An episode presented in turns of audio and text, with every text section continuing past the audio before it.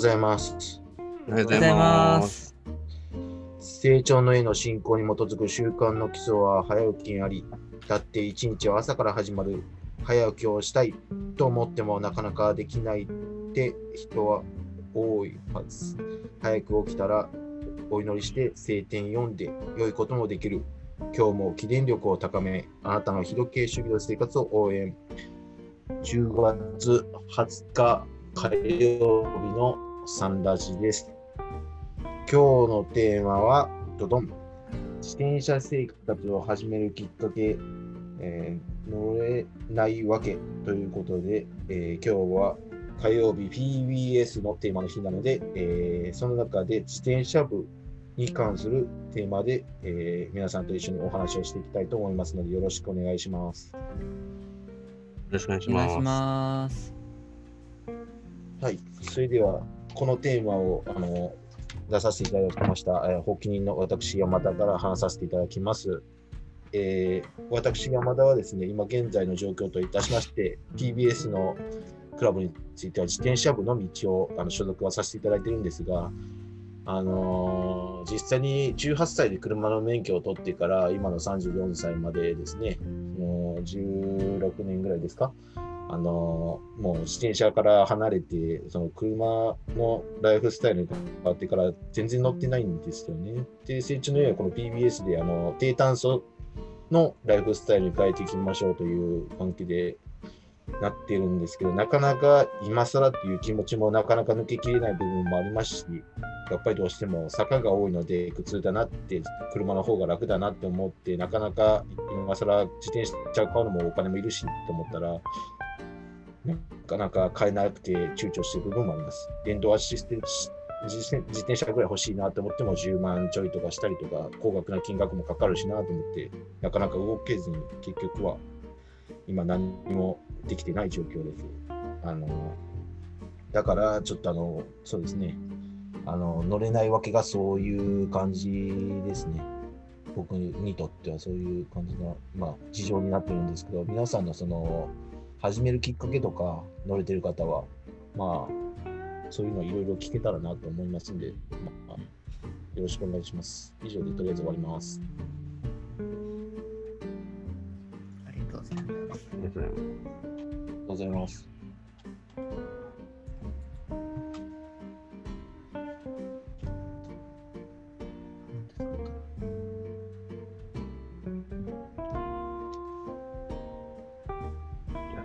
私、いいですか？いはい。はい、ごめんなさい。今なんか、様子を伺ってました。すみません。いえ えっと、ありがとうございます。ありがとうございます。あのー、私、高橋は、そうですね、自転車を始めるきっかけになったのは、まあ、もちろん高校生までは、もう本当に毎日乗ってたもので、えー通学にも使ってましたし、アルバイト行くのにも使ってましたし、ね、本当毎日乗ってたんですけど、大人になって始めたきっかけはやっぱり、えー PBS が始まって、えーやった時に、こう、静岡教区の、えー検診会に、えーまあ、神奈川からと10人ぐらいで一緒に行ったんですね。行って、うんえー共同ってわけではないですけど、まあ、静岡の企画に乗っかったというか、で、なんかこう自転車イベントがあったんですよね。レンタルサイクルを借りて、えーちょうどなんかいい場所がありまして、そこをこう走ったんですけど、それがものすごい楽しくて、うんえーああ、これ、この、この感覚すごい新鮮とか思って、そこからこう、ちょっと自転車に目覚めまして、あのー妻のために買ってあげてた、チャイルドシート付きの電動自転車、もう乗ってないやつを引っ張り出してきて、久々にこう磨いて乗ってみたら、まあ、それが楽しくて、うんえーまあそこから本当に始まりましたね。そこから、あやっぱ自転車部入ろうと思って、自転車部入って、で、そのママチャリというか、あの電動のやつを乗ってたんですけど、なんかどうも、やっぱりチャイルドシートもついて積んでるし、重いんですよね。重いな、これと思って、えーなんかこう、古い電動アシストだからなのか、なんか遅いんですよね。うん 自分でこいだ方が早いかもしれないっていう感じがしてきて、なんかそこからこう、自転車を探すようになったけど、やっぱね、新品で買おうとすると高かったので、えーいついつまでに買おうという貯金を始めて、で、祈り出したところ、まあ、18日で中古でしたけど、手に入っちゃったので、それを今はありがたく乗ってるんですけど、乗れなくなった理由としてが、今までその通勤で使ってたけど、えっと、まあ、最近はその会社の方が休業になってしまってるので、えー通勤する機会がなくなってしまったっていうのと、えー雨が降っ、雨が続いてて、なんかこう自転車を守るために雨の日はあんま乗りたくないなという気持ちが働いて、なんかこう、最近乗れなくなってきてるなということを思いますね。なんかついついこう、車に、車の方がやっぱり楽だなと思っちゃう部分もなきにしもあらずで、でもなんか気持ちとしてはやっぱりこう自転車乗りたいなっていう時があるけど、なんかこう、ちょうどいい距離がないというか、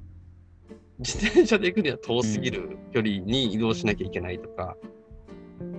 なんかこう、ここまで行くのに自転車出すのもなんか歩いて十分だなっていう、歩きで十分だなってなっちゃう距離とか、っていうなんか移動距離が多くて、こう乗れてないのかなという気はしてますね。まあ、あ言い訳にしか過ぎないですけども。ー 丸、うんありがとうございます。高橋さん、ありがとうございます。なるほど。私、谷愛は、そうですね。私もずっと自転車は大好きで、それこそもうママチャリとかを、大学生の時は片道15、6キロの先に大学があったんですけど、自宅から。その往復はほぼ全部自転車で、ママチャリで1時間ちょいかけて通ってたぐらいすごい好きで、ずっとだから何がきっかけって言われたら、ずっと乗ってるから、特にそこってなんか難しいところはあるんですけども、逆に何でしょうね。あで、その後、やっぱりもっと速く走りたいって思いが強くなって、知り合いがロードバイクを買ったっていうのを見て、やっぱりかっこいいなと思って、ロードバイクがあるとやっぱり本当に長距離でも、あの、簡単に楽に速く行ける。しかもお金もかからないと。っていうのがすごい魅力的だったのでお金を貯めて買ったんですけどやっぱり皆さん、まあ、お二人ともおっしゃってるやっぱり車を去年の春に初めて手に入れてそこからやっぱり乗りあまり乗らなくなりましたね。やっぱり選択肢が増えると乗らなくなってしまったなっていうのも反面。でもそうですね。こういざ乗ろうって思う時っていうのはまあやっぱり分かりやすくやっぱ目的地がある時ですね。手頃な距離っておっしゃってましたけども私の畑が、えっと片道何キロだ？56キロぐらいのところにあるんですけどもそこに行く時に、まあ、自転車に乗ってみようって思って乗ったりして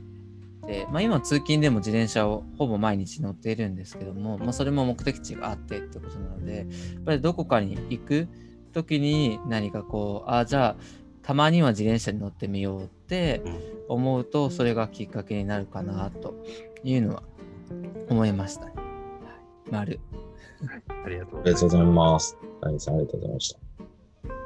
漫画回ってきたね。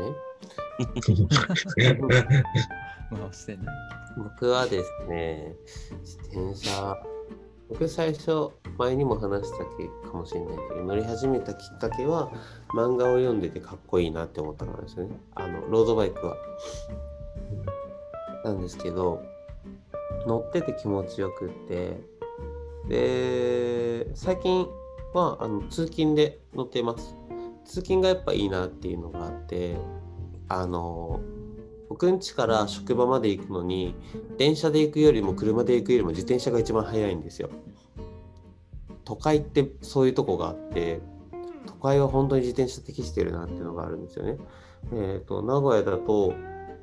車社会なんで車が多すぎちゃって大体どこも渋滞してるから自転車でその横をスイーって抜けると車で1時間かかるところが自転車だと40分で行けたりとかしちゃうんでもうしかもお金かかんないじゃないですか。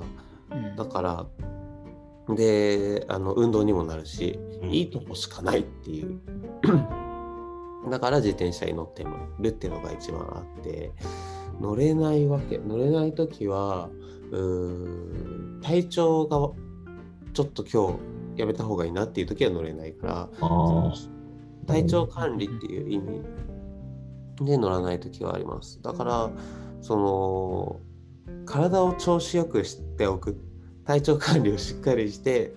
ちょっと運動したいなって気持ちになれるぐらいの体調のいい時にしておくと自転車乗りたいなってなることが多くなるかなっていうのをちょっと思いました。うん丸うんありがとうございます。確かにそうですね。乗り物ですから、そうですね。体調悪い時に乗り物乗るの危ないですからね。確かにそうですね。そうあの運動したくない時あるじゃん。うん、わかります動かしたくないなっていう時は、あの電車で仕事行ってたりします。うんなるほど。あすごいですね。そのね、電車とかそんな車とか行くより自転車の方が早いっていう、ね、そういう、あの、一番いいっていうね、環境に今置かれてるという、羨ましいというか、ね、うん体力もつくだろうし、ね、もうなんでしょう、健康にもいいだろうし、いいですね。恵まれてますね。おすすめですね。あのなんかトレーニングとか目的がなく理由がなく自転車に乗るのは大変だけどやっぱ通勤とかうん買い物とかそういう目的があるとついでに自転車って乗れてるかなだから自転車を目的にするんじゃなくて何かのついでに自転車を使うっていうのが一番乗れそうな気がするな。ああ、なるほどね。なんか自転車乗ることを意識しなくなるよね。通勤だってそれが当たり前だから。そうですね。うん。うんなんか自転車乗らなきゃって確かに普段意識、だって車乗れなきゃって意識しないから。同うですねじ感覚そうですね。うん。そうですね。まあ、ドライブしたいときはそうかもしれないけれど、もしかして。ああうんそうだね。うん。そういうものになったら確かに取り入れやすいのかも。なんかでも、今のドライブと同じ気持ちが私は働いてあ、逆にその、逆に。そう荷物が多い、なんか目的地があるときって、大体荷物あるじゃないですか。うんはい。で、その荷物が増えると、なんか自転車が億劫に感じるうん自分がいて、うん、で、でも逆に目的地がないでフラフラフラっとドライブがてら行くんだとなるとなんかこう何にも荷物を持たないでも多分自転車でそのままとりあえずこの道どこまで続いてるんだろうって国道をひたすら行けるところまで行ってみるとか なるほど。何時になるるまで走り続けてみるとかっていうなんかその無謀な無謀ななんかこうそういう旅が私は結構好きでああ、なるほどね。国道でずっと長く続いてるところでうん1時間でどこまで行けるかな、2時間でどこまで行けるかなとかっていう、もうだから速度も何にも関係ないというか、自分の出したい速度、安全な速度とかで走ってって、2時間ひたすらその道を走ってみるみたいあな。ななんかでもそれってすごいなんか気持ちいいかもしれないなと思って、いろんな発見もできるだろうしとかって思うと、なんか、うん、なんかそういう感じも今してきました、私の中で。そういう楽しみ方もありますね。うんあ、ありますね。まあ、あの、まあ、うちの教区の誰、どなたとは本名は出しませんけど、やっぱり横道にそれた時にこう、あ、こういう店があったんだっていう、うん。あ発見があるって、車だったらそんな脇道とか入るの狭すぎて入らないから気づかないだろうけどっていうことをおっしゃってる方がいらっしゃって、あの、やっぱりそういうのも発見できたりもありますし、いいとこもありますよね。確かにね。自転車乗ってて、ちょっとしたその坂が、いや、もう坂続きだったからもう疲れたなと思って、辛いなと思って、なんか脇道があるから、行ってみ行ってみようかなって気がしちゃうんですよね。なんかこっち行ったら実は坂登らないでも行けるんじゃないかみたいなのが働いて行ってみた結果、あの一山越えることにななったっていうあの経験もありましたけど、なんかでも、そうですね、脇道に行きやすいのも自転車だなと思うと、うんうん、探検とかっていう意味では結構自転車は使いますね。そうですね。いや、本当に今日は、まあ、まあ自分のほほ発起人というか、というかテーマを掲げさせていただいて、皆さんにお聞きしたかったんで、提案させてもらったんですけど、皆さんありがとうございました。ということですね、えーもっと聞きたいんですけど、お時間が来てしまいましたので、今日の日時計日記、光の言葉に行きたいと思います。三好さん、よろしいでしょうか。はーい、ありがとうございますあり。がとうございます。幸せをそのまま素直に喜べる心は今を十分に味わう生き方につながる。幸せをそのまま素直に喜べる心は今を十分に味わう生き方につながる。ありがとうございます。ありがとうございます。ありがとうございます。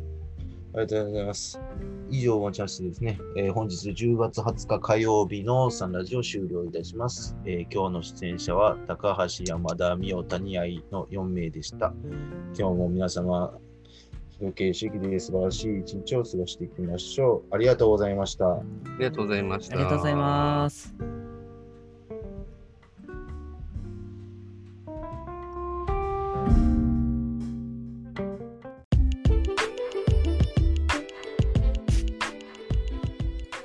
サンラジはその日のゲストでお届け中。